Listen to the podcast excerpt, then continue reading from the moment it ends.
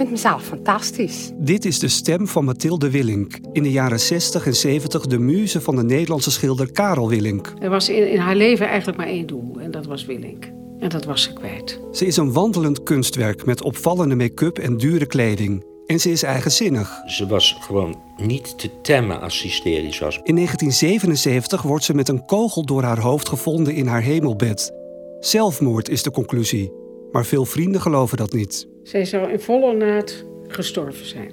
Met de mooiste jas en de mooiste staart. Nee hoor, zo, zo, zo wilde zij niet gezien worden.